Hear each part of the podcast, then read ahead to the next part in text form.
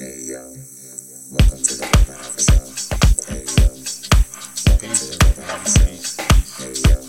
back to the to the Robot Rubber Afro Show. Show, Season 1, Welcome to the Episode show. 3. Welcome to the show. Welcome to the Rubber Afro Show. Welcome, welcome. Um, before we get into today's um, third episode, the uh, in the trilogy of the pervasiveness of the N word, uh, the first one was Spotlight Amanda Seales. The second one was Spotlight Marc Lamont Hill, and this one will be a combination of the both of them, plus a few other people. Um, so we're gonna do a couple of housekeeping chores here. Number one, I want to talk about some of the responses that I got, negative and the positive. Some say I'm positive, but then I'm negative. Um, first up, the positive. I got some really great feedback. Um, I'm not really used to that, to be honest with you. Um, so that felt good. It also felt good that a few hundred people listened to the podcast. I was not expecting that. I was expecting maybe a few dozen. Um, I got a few hundred, and I am very humbled by that. Very pleased and very, but very humbled. So I appreciate that, and I thank you to the people who showed up to listen, who, who tuned in. Mm, I appreciate you guys, and I hope you come back. Um, and to those who also asked, um, yes, I am going to be covering other subjects. As a matter of fact, at the end of this podcast, I will let you know what next week's episode is going to be about.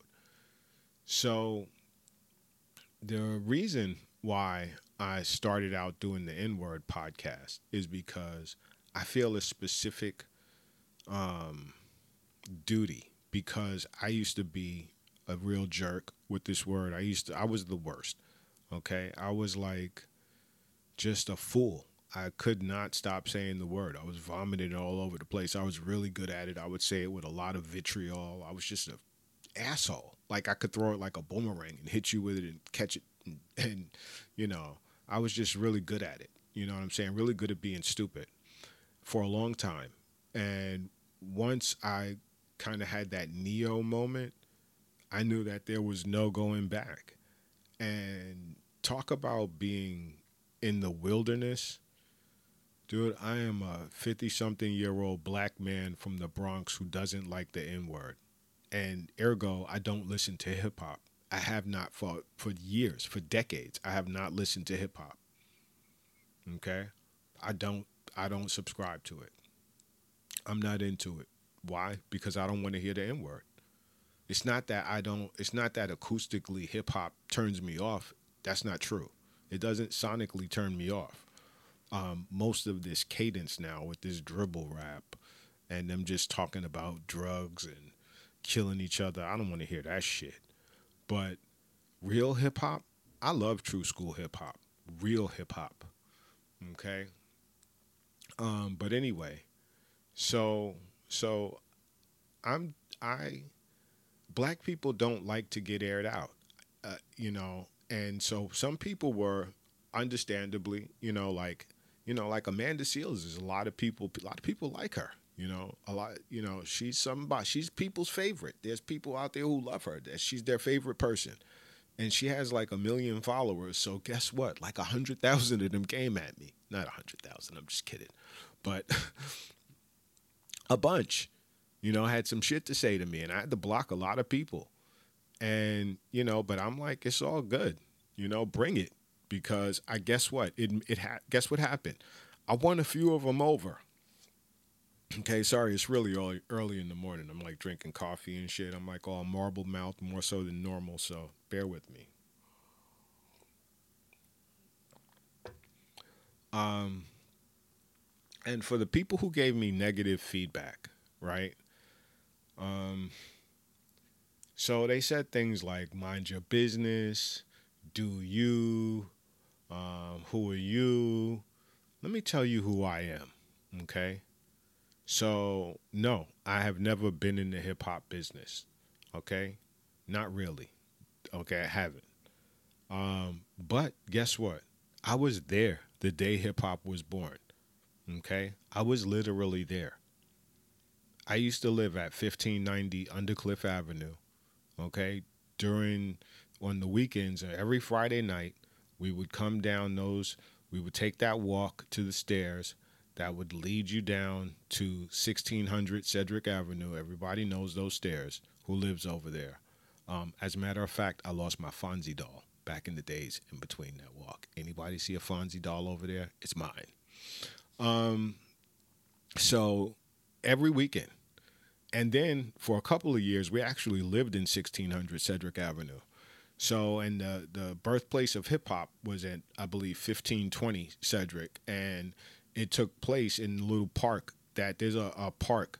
There's like a garage and then a park that like separates 1600 and 1590 or you know whatever. It's, it's early. You know my head is a little bit fuzzy so forgive my math. And i'm also dyslexic num- numerically dyslexic.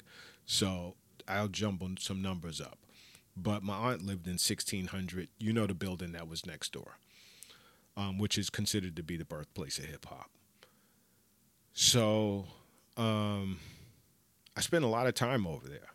As a matter of fact i used to play in the car behind 1600 remember there used to be a car that was like stuck in between 1600 and 1590 in like that back part where it was like we used to consider it we used to that's where we used to go train me and my friends when we were young and shit. It was like trees and bushes and stuff back there and it was a car that must have rolled out off of the parking lot. And in between like this wooded area in between the two buildings and that was like me and my friends that was like our hangout that was like our blackbird our x-men ship and all of that type of stuff so um, I used to go to River Park Towers to the pool every weekend in the summer. Um, I used to go to the fish spot, um, heading towards um, you know Cedar Park, on on the, on that side of of the stairs. That was right there, right before you go to River Park Towers. There used to be right on that corner. There was a fish spot right there. They used to have fifty cent fries. I used to get that every time we would come from the pool.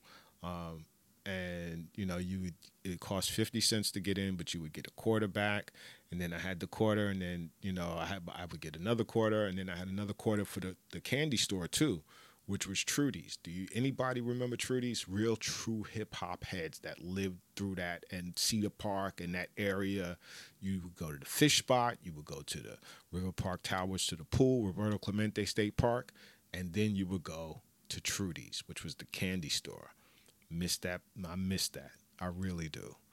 Um, but um, anyway, so I have ties to the area. Okay, I have I have I have ties to hip hop and I have ties to that area. Other in other ways and other things too, but nothing that's really important here in that sense. So when people say, "Who are you?" I'm a black man from the Bronx that was there the day hip hop was born and I was a user and abuser of the word, and I know better now. And in knowing better, I'm gonna do better.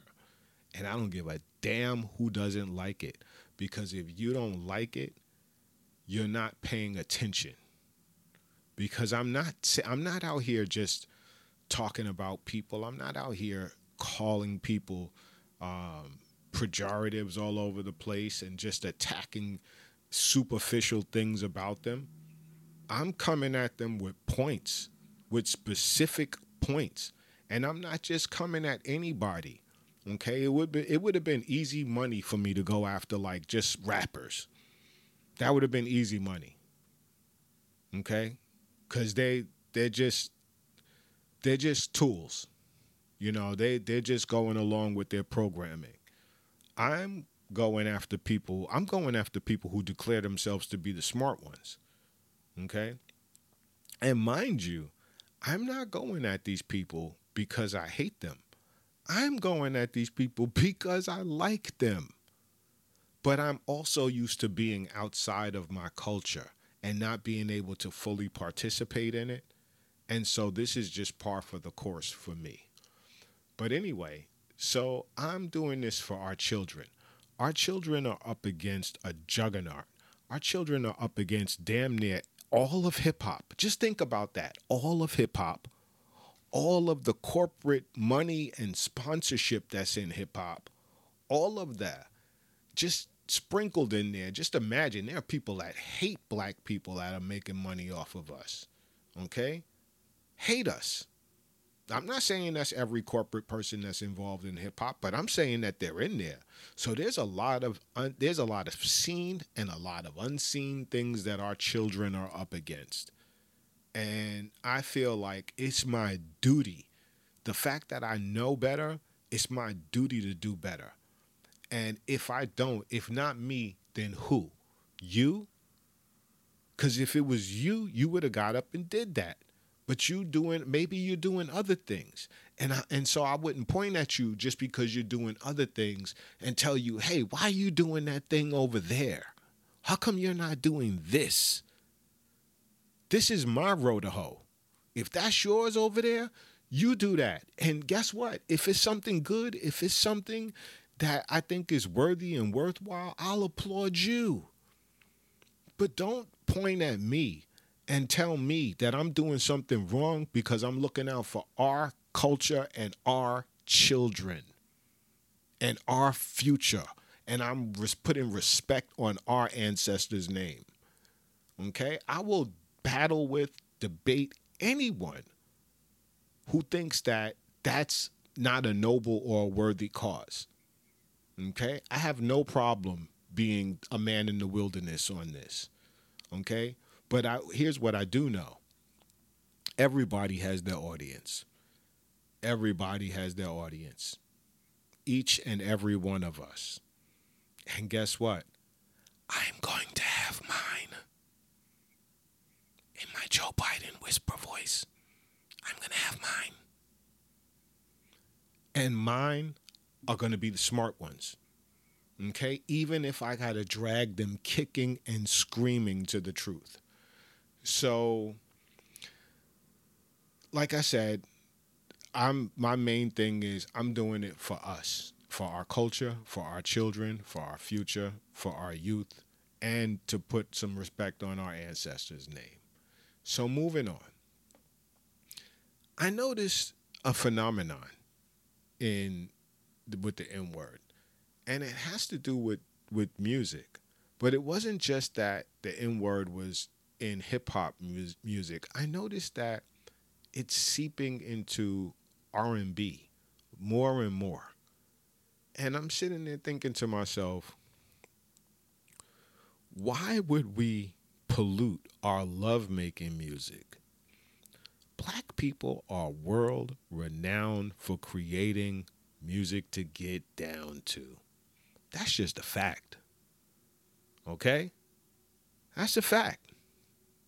You want to have a good time, you're going to put on some R&B, you're going to put on something that has some umph to it. Okay? You're going to put on something that, you know, everybody has got their songs that they put on that are R&B, black music that they make love to. They just do. Okay? Not that I've been in everybody's bedroom, but I know most people do. Why would we, us, black people, why would we taint our lovemaking music with the hate speech of our former slave masters? Why would we put the worst word in the world in our lovemaking music? Why would we make babies to this shit? You can't make that make sense to me. You can't want to feed it to our children. You can't want to make love to this shit and have this great inward love affair and be a Temple University tenured professor like Marc Lamont Hill. Because my dude, my guy, bruh, that love affair with the N word, it undermines everything you say about blackness. It makes everything you say about blackness ridiculous because you don't know that you are really undermining yourself. It's like if you're trying to blow up a balloon, but then you're actually, with your other hand, you're sticking, uh, you're making little pin pricks in it on the other side. And so all the air is going out, but you're like, you know, wondering what's going on, what's going wrong. Sorry, I hit the mic. It's early, like I said. Um, bear with me. Also, Amanda Seales and Marc Lamont Hill are both entertainers. Marc is an educator. slash entertainer. He's getting into the entertainment field. He's an author. He's a documentary filmmaker. He he has things going on. These people could easily dismiss me, right? They could easily ignore me, right? But eventually, you will wind up having to deal with me because Marc Lamont Hill already ran from me in public. Okay, I'm not saying listen. If Marc Lamont Hill and I start talking about history or, or and things, I'm sure he could run rings around me. I guarantee you. Same thing with Michael Eric Dyson, Amanda Seales. I'm gonna have to say no, but Marc Lamont Hill for sure. We start talking about politics and history. Marc Lamont Hill, he's gonna run around me. We start talking about the N word, bruh. I will take you up on the astral plane and intellectually wear you out and send you back to Earth with two black eyes. Cause you don't know what the hell you're talking about but I want you to know what you're talking about because you're a young, powerful brother and you're out there talking to our children. You're out there talking to our people, and I want you to be that. I want you to continue to be that. I got your back. I'm rooting for you, and that's why you about to get this work. As my man said in, I think it was Harlem Nights, don't take this ass whooping personal. Okay? Um, so so like I was saying though, seriously, these people could destroy me with a word. You know, Amanda Seales does comedy. She could easily say, you know, it's and this has happened to me before. Talib Kweli did this to me. Okay, was like real dismissive to me in a, a funny way about the N word, and it got a bunch of people laughing at me on Twitter when I originally joined Twitter. But guess what else it also did? It also gave me like a thousand Twitter followers that day because I stood there and I debated. He he sicked all his Twitter followers on me. He said, "Get him."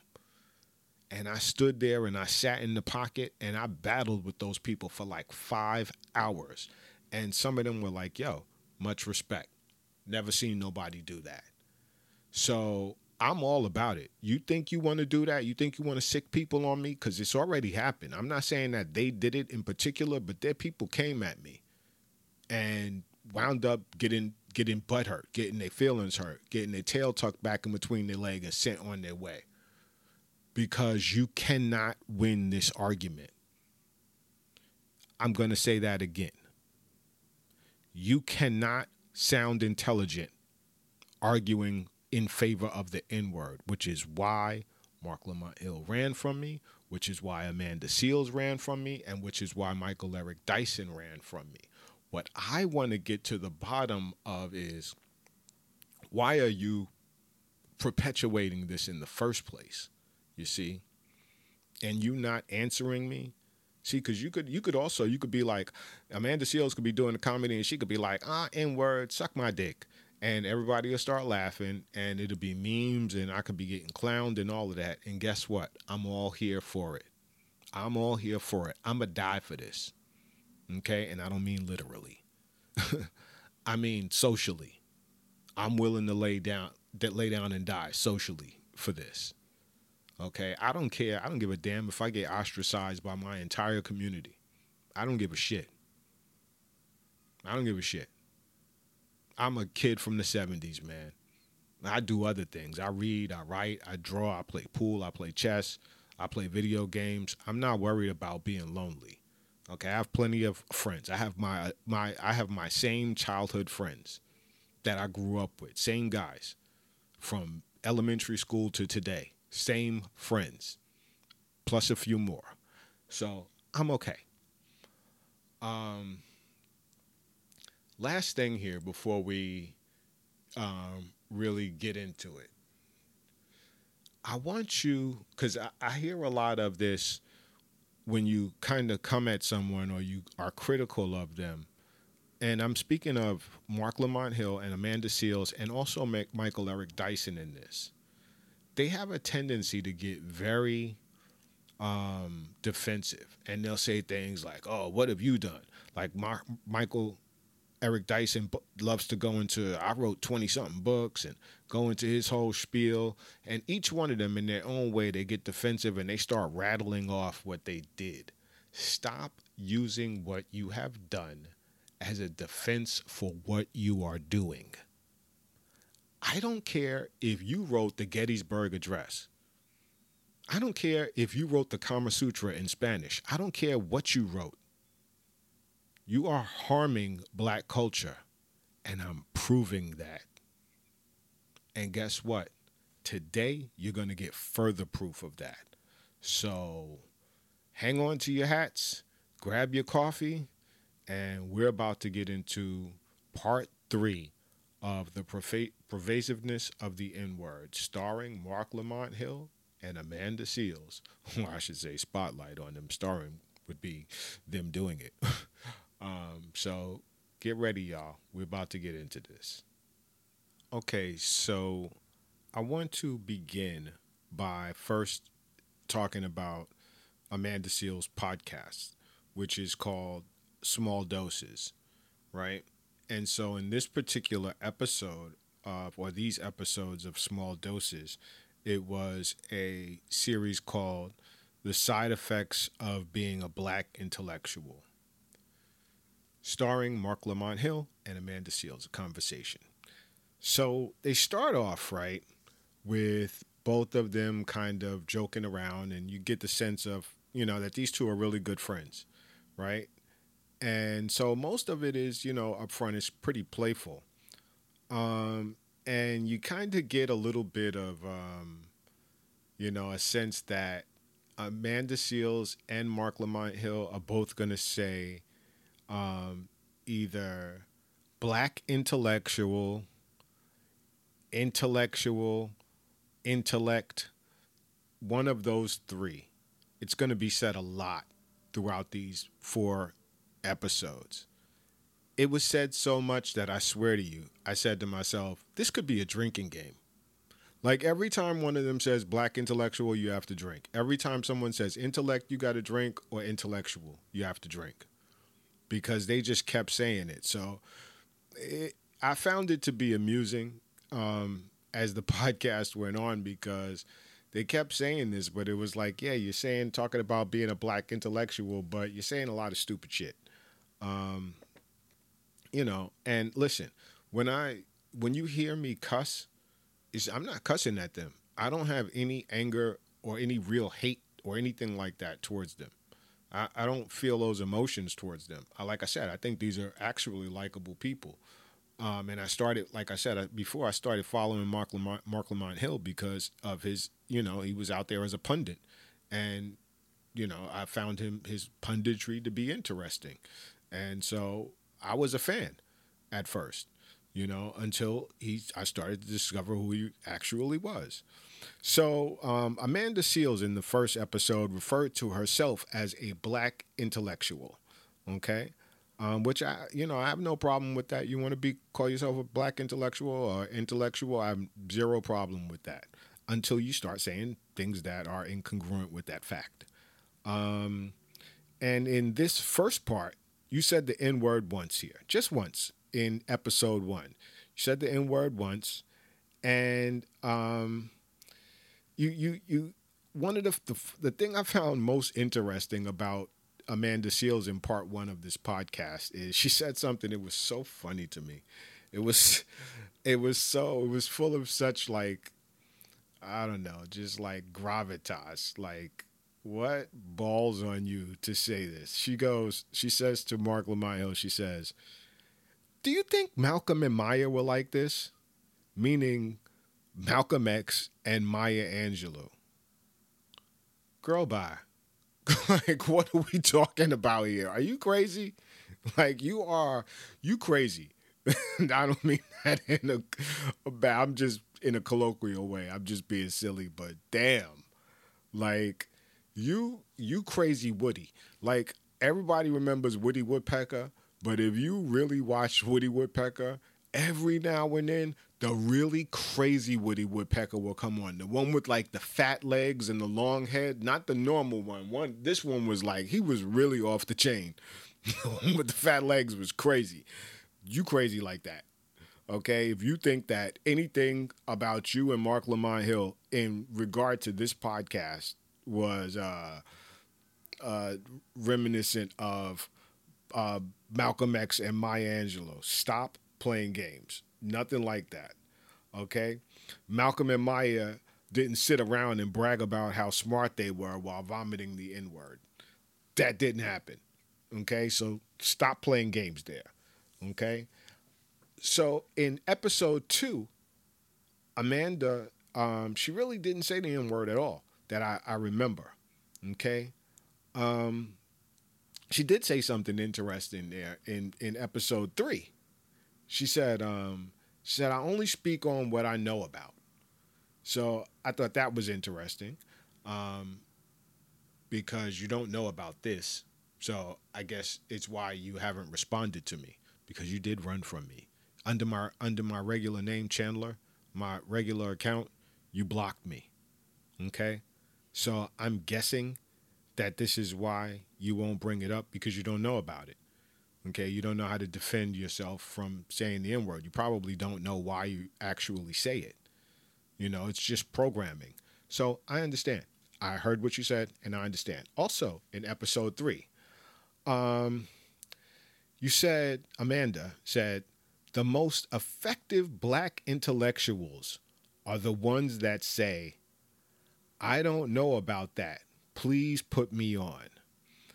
So, what she's trying to say here is she finds it when somebody is humbling and they kind of, you know, speaking in a humble way and they're saying, like, well, instead of, you know, making up something or, you know, just using filler words, they will tell you, you know, I really don't understand this or I don't know it. And she finds that to be attractive.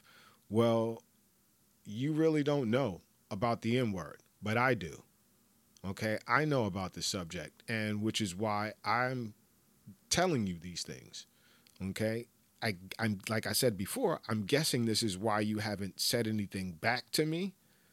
Okay, um, you said, uh, you said, so I'm going to repeat this. You said the most effective black intellectuals are the ones that say, I don't know about that. Please put me on. I'm waiting for you to say, please put me on, because you don't know about that. And then she topped herself and said, I pride myself on that. You pride yourself on that. Think about those words. I don't know about that. Please put me on. I'm putting you on. I'm putting you on, Amanda. You pride yourself on that. Joe Biden heard you. That's great. Okay? So, episode four, Amanda Seales, You said to Marc, okay, why do you feel like we black intellectuals are valuable? So, once again, you referred to yourself as a black intellectual. And your question was, why do you feel like we black intellectuals are valuable? Well, if you were you're not a black intellectual. I'm sorry, Amanda. I don't mean to be disrespectful. I think you are a you know, I think you're a good comedian. I think you're funny. I think you're talented, but an intellectual does not call themselves the N word, nor do they call their own people the N word. You're not an intellectual, and neither is Marc Lamont Hill, and neither is Michael Eric Dyson though they may be scholars, they may be professors, they may, um, you know, possess intelligence, but an intellectual, no, no way. Uh, well, you know what? I'm gonna take a little bit of that back. You may be an intellectual, but you're not a true intellectual because no true intellectual would call themselves the N word. And Amanda Seales, Amanda Seales is not a. I, I don't think Amanda Seales is dumb. I think Amanda Seales is very bright. Um, I think she's smart. I think she is witty. I think that she she does have good punditry as well. I think she can, you know, sit there and jib with the best of them.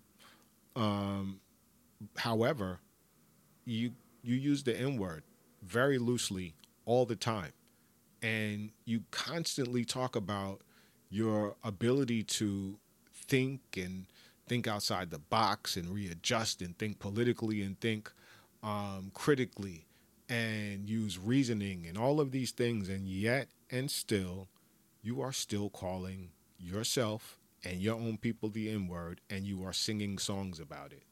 Okay, this is it, that's ridiculous. Okay, so my gripes with this show, your stuff was pretty simple. Marc Lamont Hill, on the other hand, um, oh, and then in, all in all, I think Amanda Seales said the N word about four times. So, four, no more than five. Okay.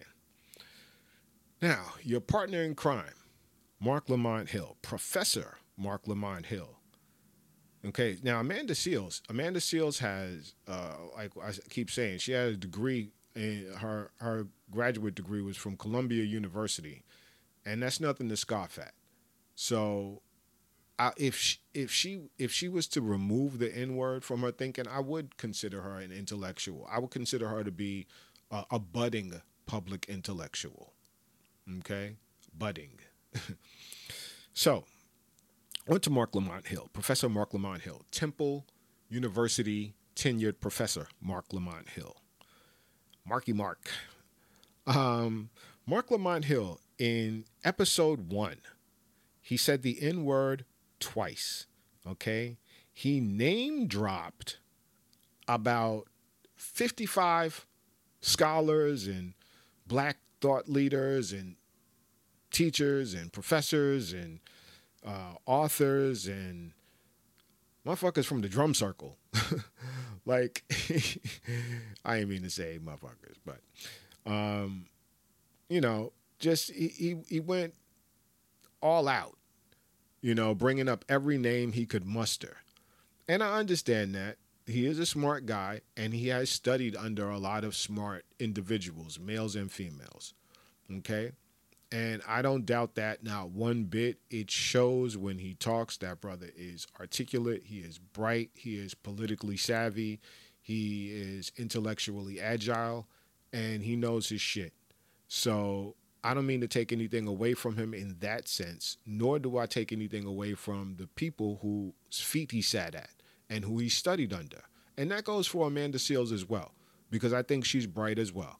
So, eh, and so I don't take away anything like that. However, what I do take away from you, you, you, you, you, it's like you throw all of that away when you say the N word eh, you you you gathered all of that knowledge from all of those great people, right? All of those elders, all of those learned people. You gathered up all of their knowledge, right? And somehow you don't know not to call your own people the N word. That doesn't make sense. Doesn't make sense. It's incongruent with being a public intellectual or an intellect of any kind.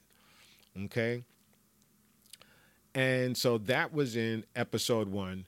You said the N word twice. Okay.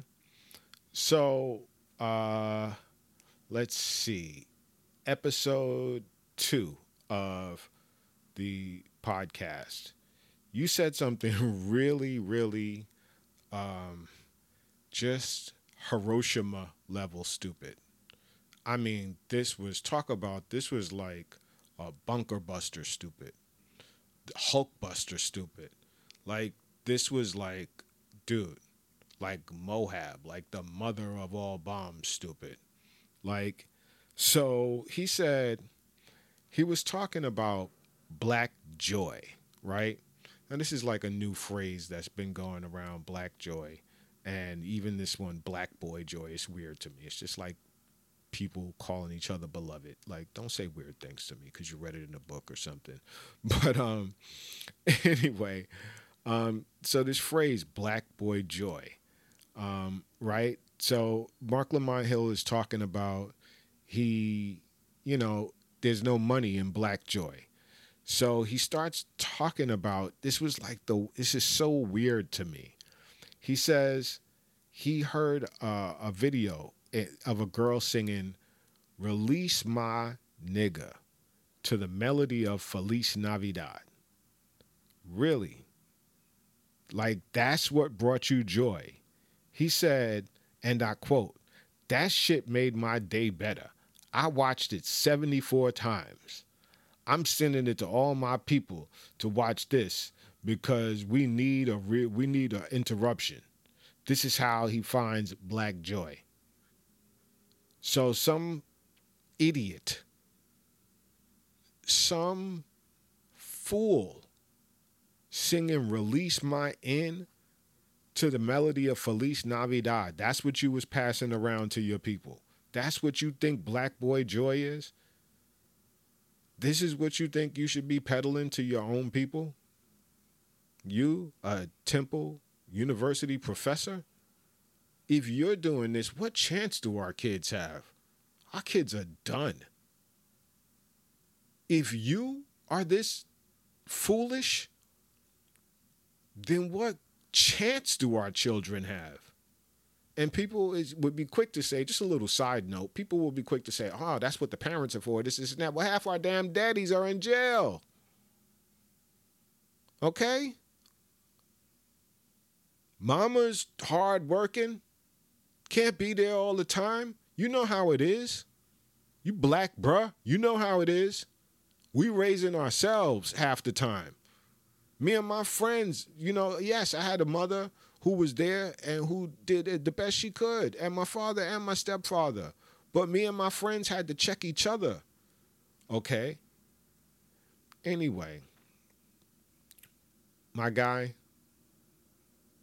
that was one of the most disgusting things I've ever heard anybody with your level of education say. And it it it's not a good look on you. Get rid of it. Get rid of it. When the butt hurt from these words wears off, I know that you and Amanda Seales and Michael Eric Dyson are all three of you are smart enough to be able to say, you know something, at least one of y'all to say, you know something, that guy, uh, he's a he's a idiot. He I don't like him. I don't like this about him, but damn it, he's right. One of you is going to turn around and come to that conclusion because it is the only conclusion you could come to. Either that or you are just committed in a way that you shouldn't be. Okay, so still in in episode 2 uh, Marc said something else that caught my eye. He said, An intellectual is someone that takes the life of the mind seriously. Okay, yes, sir. Yes, an intellectual is someone that takes the life of the mind seriously. I couldn't agree more. And the 5,000 damn books behind you speak volumes about your intellect okay, and you being an intellectual. You sat, you got all those books behind you, you got all those scholars behind you, you got all that education behind you, you got the people behind you, and what are you doing? You're selling us inward water. You're selling us the master's juice. You're keeping your own people in chains. That's what you're doing, brother. You're enslaving your own people by doing that. You're holding us back. You are the problem. You're the problem because you're the educated one. So when people look to see should they say something or should they not say it, you're the one that they're looking for. You're close to them in age and you are half in, half out the water. You're afraid to, to go on the other side because then you become Uncle Marc. Just like Michael D- Eric Dyson becomes Uncle uh, Uncle Mike and Amanda Seales will become auntie. You see, chastising us, scolding us. Okay? You can no longer be among us because you don't understand us. Don't be afraid to be on the outside of something when it's going to do that very thing good for you to be on the outside of it. You may not be able to participate in the same way anymore. Once you once you really come to knowledge of a thing, it's like Neo in the Matrix when he was laying down and he was talking to Morpheus when he when he was on the Nebuchadnezzar for the first time and he was really in the real world and he said, "I can't go back, can I?" And Morpheus says to him, "No. But if you could, would you really want to?" You know, or whatever he said. And it's like, "No. You wouldn't go back." Okay? And now you know. So, hopefully you're not going back. Okay, episode 3. Um, let's see. He talked about spending time debating people on Twitter. Hint, hint. And then after you prove them wrong, they block you. Um, sir, you did that to me. That is exactly what you did to me. Quicker than a comet. Pyong! That's what you did to me. You spent time talking to me for a few minutes, but you did it quick. I proved you wrong and you ran.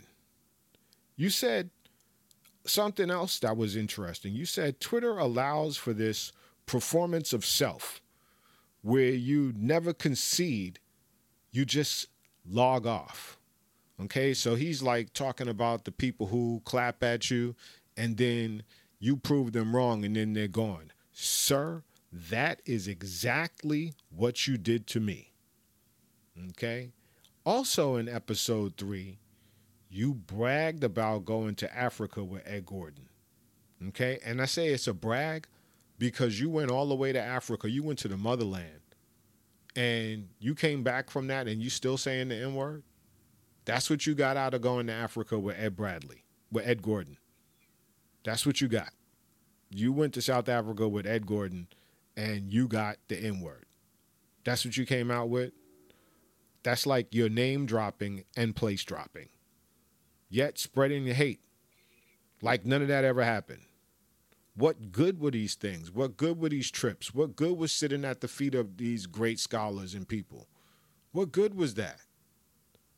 What good did it do you? Do you want to do good for your people? Then get rid of that word. Why are you holding on to it like that, bruh? I thought you were smarter than that. Somebody paying you to do this?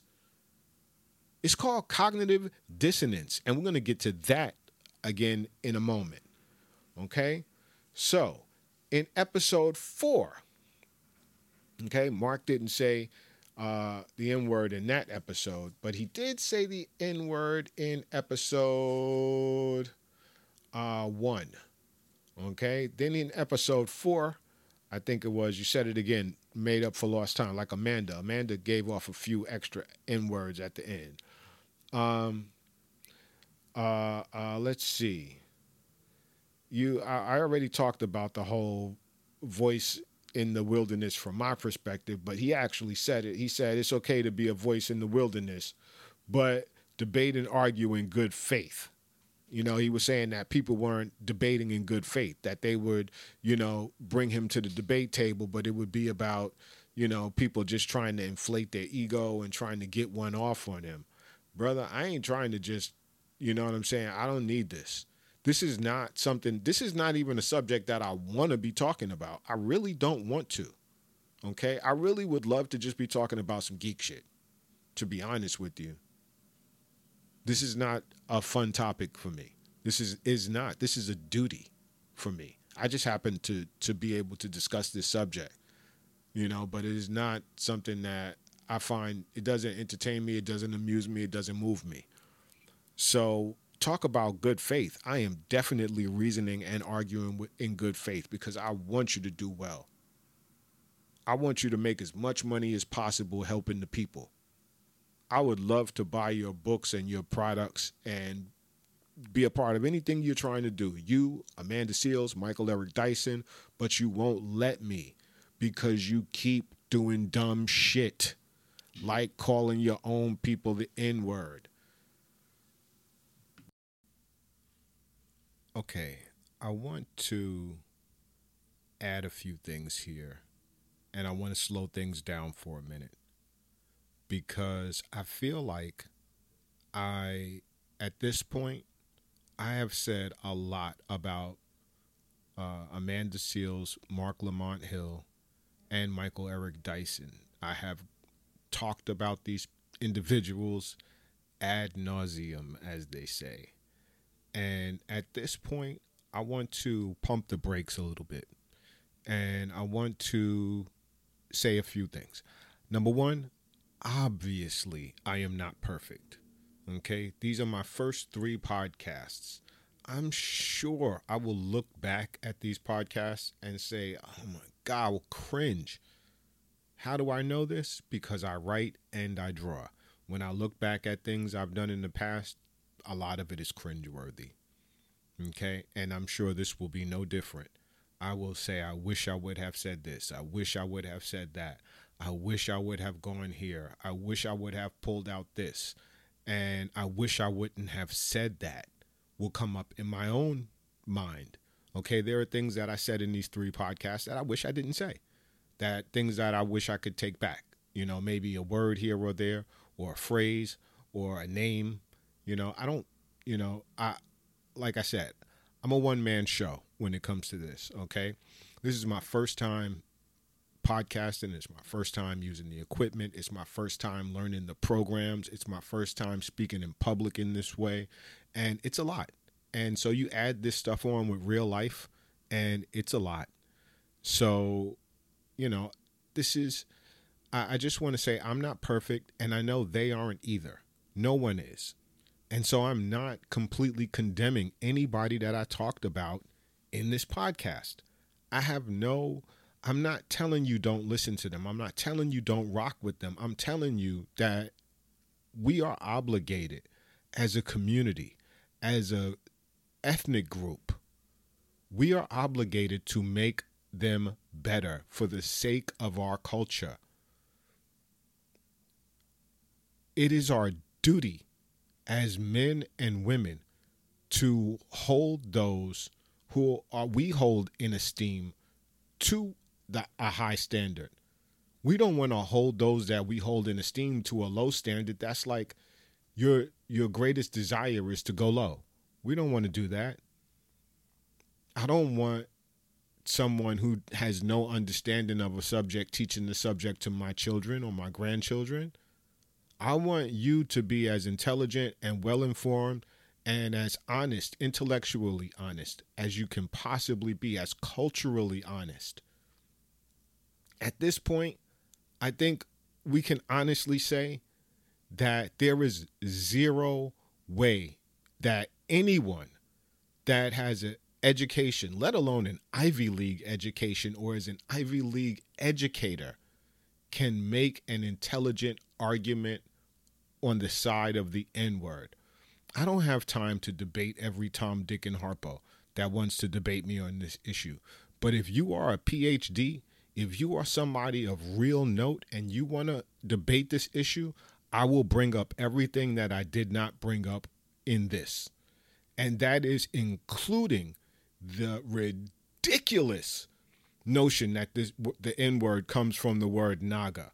I don't even want to go into that foolishness that KRS One is pushing. This dude, this brother said he wrote a 600 page book on the N word. Ridiculous. Absolutely ridiculous. The N word does not come from the word Naga. Please dispense with that with that foolishness. Okay? Marc, you are a tr- trilingual at at the at least trilingual. Okay, I am not uh, uh, a linguist in any way, shape, or form. Okay, I don't even know what the other word is that a linguist is called. But if you decide to pursue this path ever, where you start talking about the word Naga, my brother, it will be bad for you intellectually. It would be bad because I could destroy you with a Google search. And I know you're not dumb. So I know you wouldn't do that. So please, that's a KRS One argument.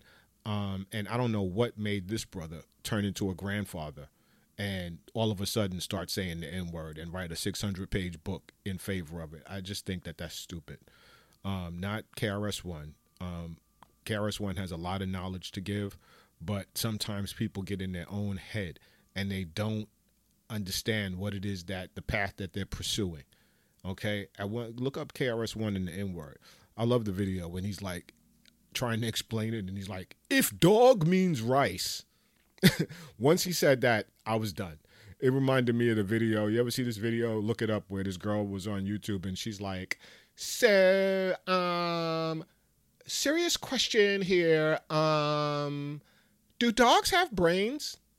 And she made a whole video about do dogs have brains. It was like the funniest thing in the world to me. But that's what KRS One sounded like when he brought up the N word. a friend of mine um, who works in hip hop said to me one day, he said, Yo, man, I know KRS One. If you want to have that debate with KRS One, you know, it's just say the word. Man, I, please, that is not even worth my time. Anybody that writes a 600 page book on the in, in favor of the N word is not really worth my time. But I, I, I would just for some JV practice. I would. So if that's the case, KRS One, bring it. But KRS One would never even respond. You know, and I actually love KRS One. Okay, um, I love KRS One's original music. Okay, I was a fan, and I still am a fan. I still listen to his music when I and and I point um, his music out to my son when I want to say, "Yo, this is hip hop," you know. And I, here, try that. Put that on. Put that on your ears. Rock with that. That's hip hop. Okay, so that's enough with that Naga business. Let's get rid of that. Okay. Um so like I said, I'm not perfect and um I don't want to pretend like I'm holier than thou. Okay? I'm not. I make plenty of mistakes. There will be plenty of things to point out in my podcast that you could say, "Oh, he's he he's untrained. He doesn't have a good voice. He stutters, he sounds stupid at times. I'm sure I do. I sure I'm sure I am. I'm okay with that. Um, I have a couple of retractions real quick. I do listen to some hip hop. Um, I just don't listen to a lot of it. So when I write, um, I like to choose albums or I like to choose a theme. Um, in the last few years, I was obsessed with um, MF Doom Special Herbs, like the entire album series of Special Herbs. I I love that whole thing, which is mostly instrumental, but um, it meant a lot to me. Specifically, Special Herbs. I probably never listened to anything else he did because I was afraid. Someone told me he has the N word in his other stuff, and I said, "Yo, I don't want to hear it. I don't even want to give it a chance." Just Special Herbs, like one through nine, or whatever it was. I don't remember um, but special herbs was my shit. Okay. Um, yeah. So, and I also listen to, um, I listen to like Nigerian hip hop. I listen to like foreign hip hop. I listen to anything. Um, a lot of, I listen to a lot of producer beats and things like that. Um, also, um, I want to end kind of this portion with Marc Lamont Hill and Amanda Seales and also with Michael Eric Dyson by just asking a really simple question here. So, as I said, I want to just ask a simple question. The question is why? I think why is the most important question we could ever ask. Why? Simple, three letters. Why? why would people who are so smart be so dedicated to perpetuating that word, to pollinating that word, to endorsing that word, to infusing that word in everything you can, to use it so callously, so carelessly, so haphazardly, and with such reckless abandon, knowing that there are consequences to doing this. Why would you do that? I mean, I, I understand why racists say the N word. I understand why young, impressionable kids say the N word. I understand why rappers are saying the N word. What I don't understand is why intelligent human beings are using the N word. Last, last, last thing for um, these three individuals. You called your podcast, Amanda Seales, um, The Side Effects of Being a Black Intellectual. Well, I don't think you ever answered that question, what the side effects are. Maybe you did and I just didn't get it. Maybe you said it throughout. I don't know. But here's what I think the side effects are of being a black intellectual. I think the side effect is responsibility. I think when you are truly an intellectual, I think you have a responsibility to your audience to reason, to philosophize with the people in mind. You don't do these things because you want to destroy your culture. You don't do these things because you want to play with people's hearts and minds and emotions and their thoughts. We you want to elevate, right? That's that's what Marc Lamont Hill said. You want to elevate people and culture and you know, right? And I believe that. But the side effect of being a black intellectual is intellectual responsibility. It is cultural responsibility. And if you don't have that, then you should stop calling yourself an intellectual until you do. Okay? And so now I want to lastly, I say that a lot. I know I'm going to cringe every time I hear myself say that. But um no hard feelings. No hard feelings at all. I I have no I would have no problem sitting down and having a one-on-one discussion with any of you. Um and you know, fleshing this out. I, have zero problem with that. So, and I and I I would not be adverse to listening to you or soliciting your products in the future if you ever stop saying the N word. So, I'm going to pivot from these individuals and I'm going to try something real quick because I have so many notes and so many things from everything from the different my blogs to my book notes and now these podcast notes. I have literally files on everyone that I wanted to address in regard to the N word. And I want to kind of almost play a game, if you will, um, where I take some of these names or some of these instances and kind of mix it up and just do a quick shot. Okay, so let's see. Um, I doubt if I'll be quick. um, but and just kind of do like a round robin where I pull up some of these names because I, I, promise you it's like 45 names and instances that I have, um, and I could just pull up the cards and say something really quick or, you know, detail something eh, briefly in regard to the N word and these individuals. And this has nothing to do anymore in that regard with um, the three individuals who I talked about previously. So they're off the hook at this point. And now we're going to be dealing with other people, other places, and other things. Okay, so as advertised, I am going to mix up these random cards here and see what name I can pull out. I'll try to do a couple of them at least, one or two, um, possibly three. But depending on which one it is, I don't know if I'm going to be able to be quick. So let's let us begin. Okay, so here we go. Um, I am literally going to pull. I'm not looking. I'm not cheating.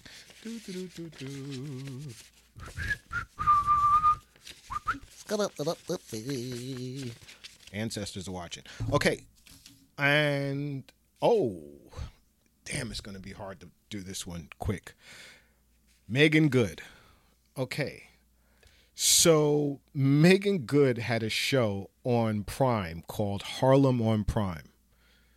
This show was quite possibly the worst three minutes of television I have ever seen in my entire life. Okay? Disgusting. Disgusting. So disgusting that I came within an inch of canceling my net my um Prime Amazon Prime because which listen, I'm a huge fan of Invincible. Huge. Okay, it's my one of my favorite comics of all time. I love the show, and it is so rare that you get like a just a perfect adaptation of something you love.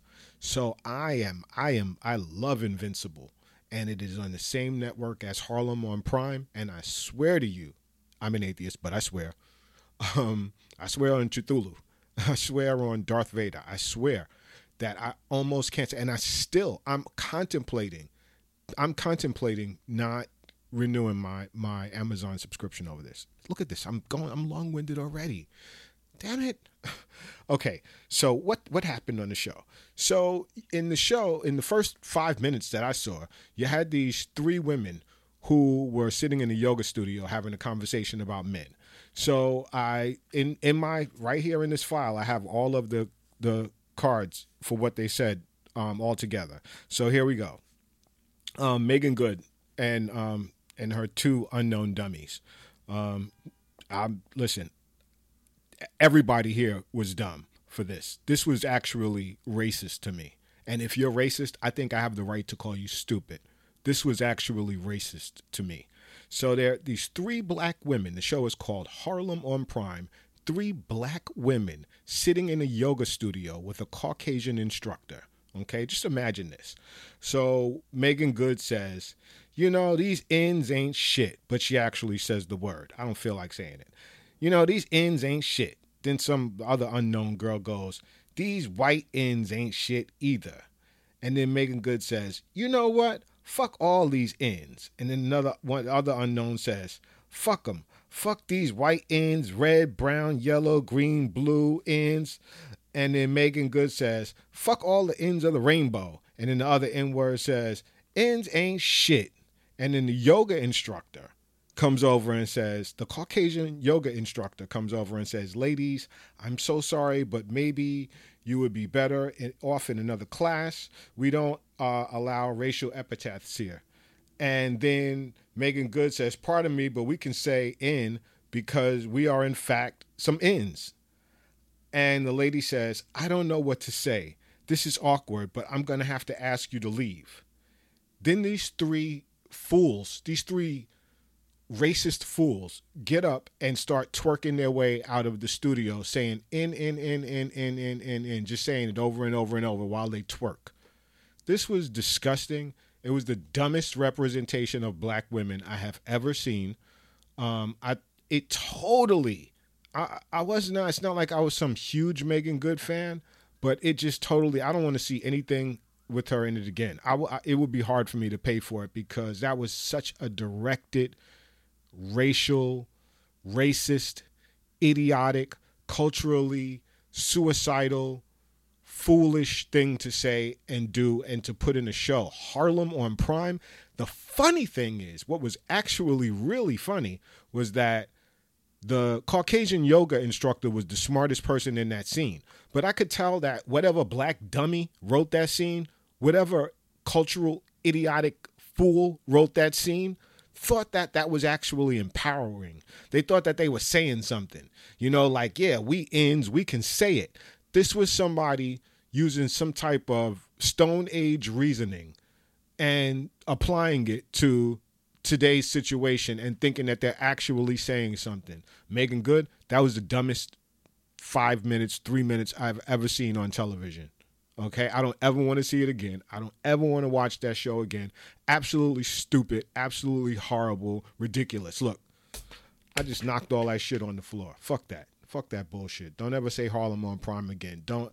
I was embarrassed that black women were. It was trending online for like two weeks you know, how embarrassing. And to see all of the compliments black women were giving this show, I'm like, what a low bar.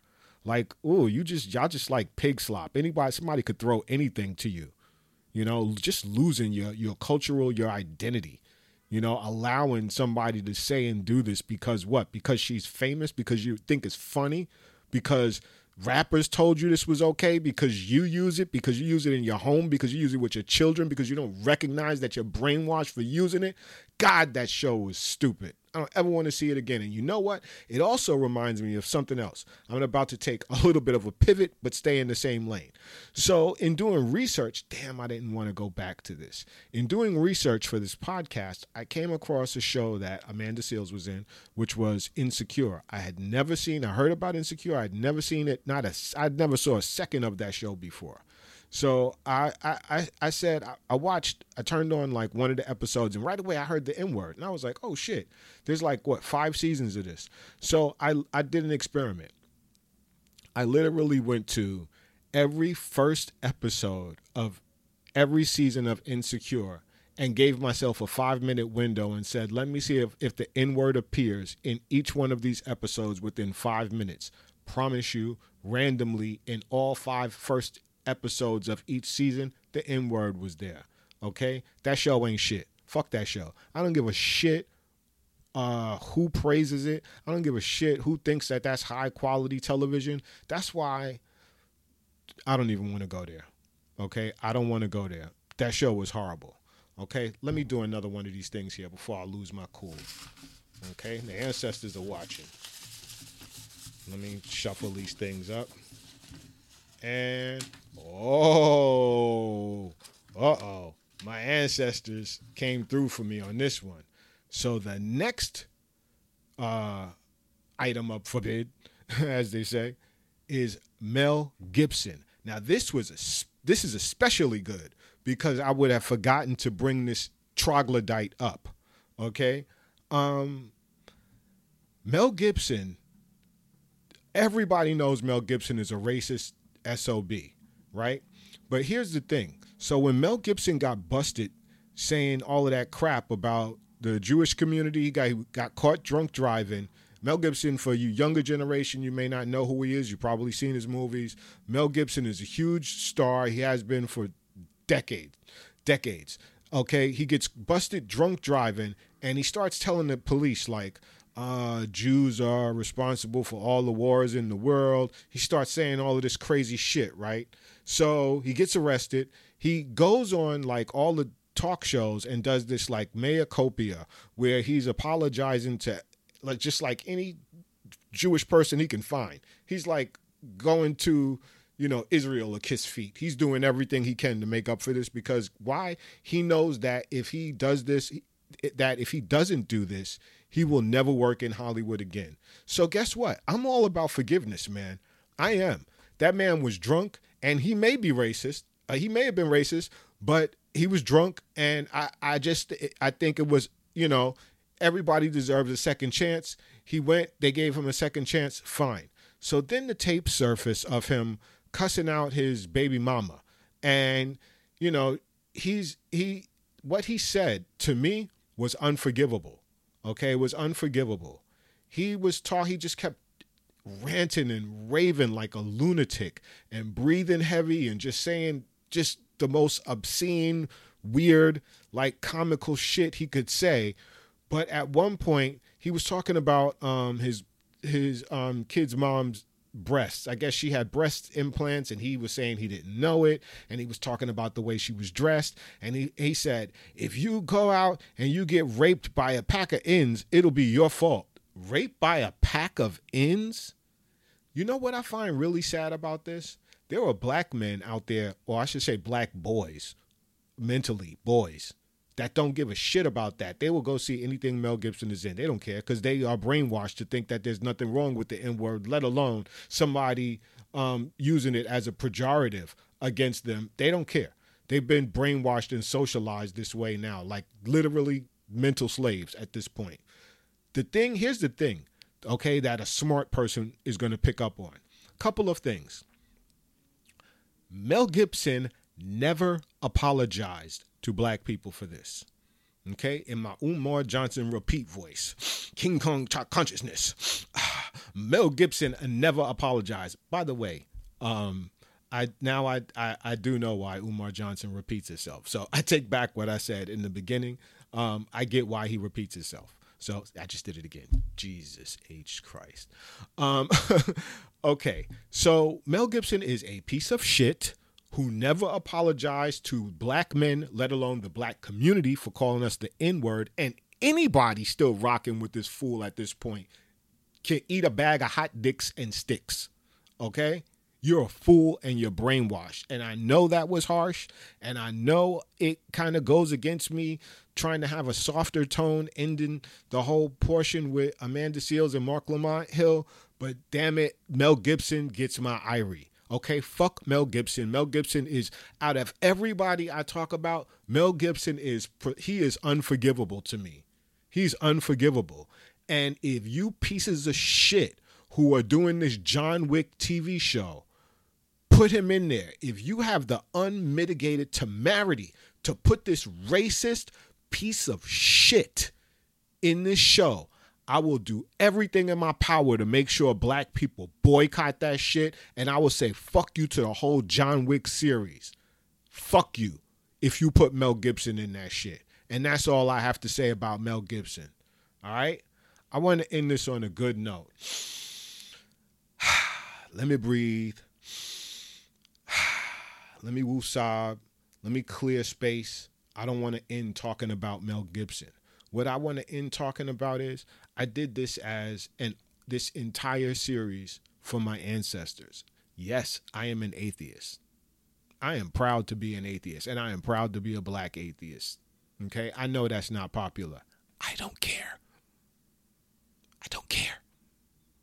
But what I am telling you is that even though I am an, an atheist, I still respect my ancestors. I respect, I respect the legacy of my ancestors. I respect just everything they did for us. Just the millions of them that died, beaten, stabbed, raped, burned, hung, sold, hunted, chewed on by dogs. Uh, hey, just everything you can imagine. And all the while being called the N word. And I think that it is sad that we have now been so brainwashed that we think nothing is wrong with this word. Okay? We think nothing is wrong with it, even to the degree that we will use cognitive dissonance, meaning we know that what Meagan Good put in that show was wrong. We know that Mel Gibson is racist, but if Mel Gibson comes out with another lethal weapon, guess what? You're gonna see it. Guess what? If he said he wanted to do another lethal weapon, guess what? Danny Glover gonna jump right on that. And guess what? Y'all gonna go see it. And guess what? If I said uh, reiterated what I said about Mel Gibson, y'all be like, "Oh no." Well, guess what? Now you know, and knowing is half the battle. G.I. Joe. No, just kidding. Um, so I just want to say thank you. Peace to my ancestors. Peace to my future generations. Peace to the youth. I did this for you. Um, I mean, no harm to anyone that I spoke of, except for Mel Gibson. Fuck Mel Gibson. Um, other than that, thank you for listening to the Robot Afro Show. Thank you, thank you, thank you for the downloads. Thank you for the retweets. Thank you for the fat beats. And on the next episode of the Robot Afro Show, uh, drum roll, please. This is a high tech show. On the next episode of the Robot Afro Show, we will be diving into the subject of UFOs. That's right, we going on the robot side of this equation, baby. See you next time. Same bat time, same bat channel. Understand? On now.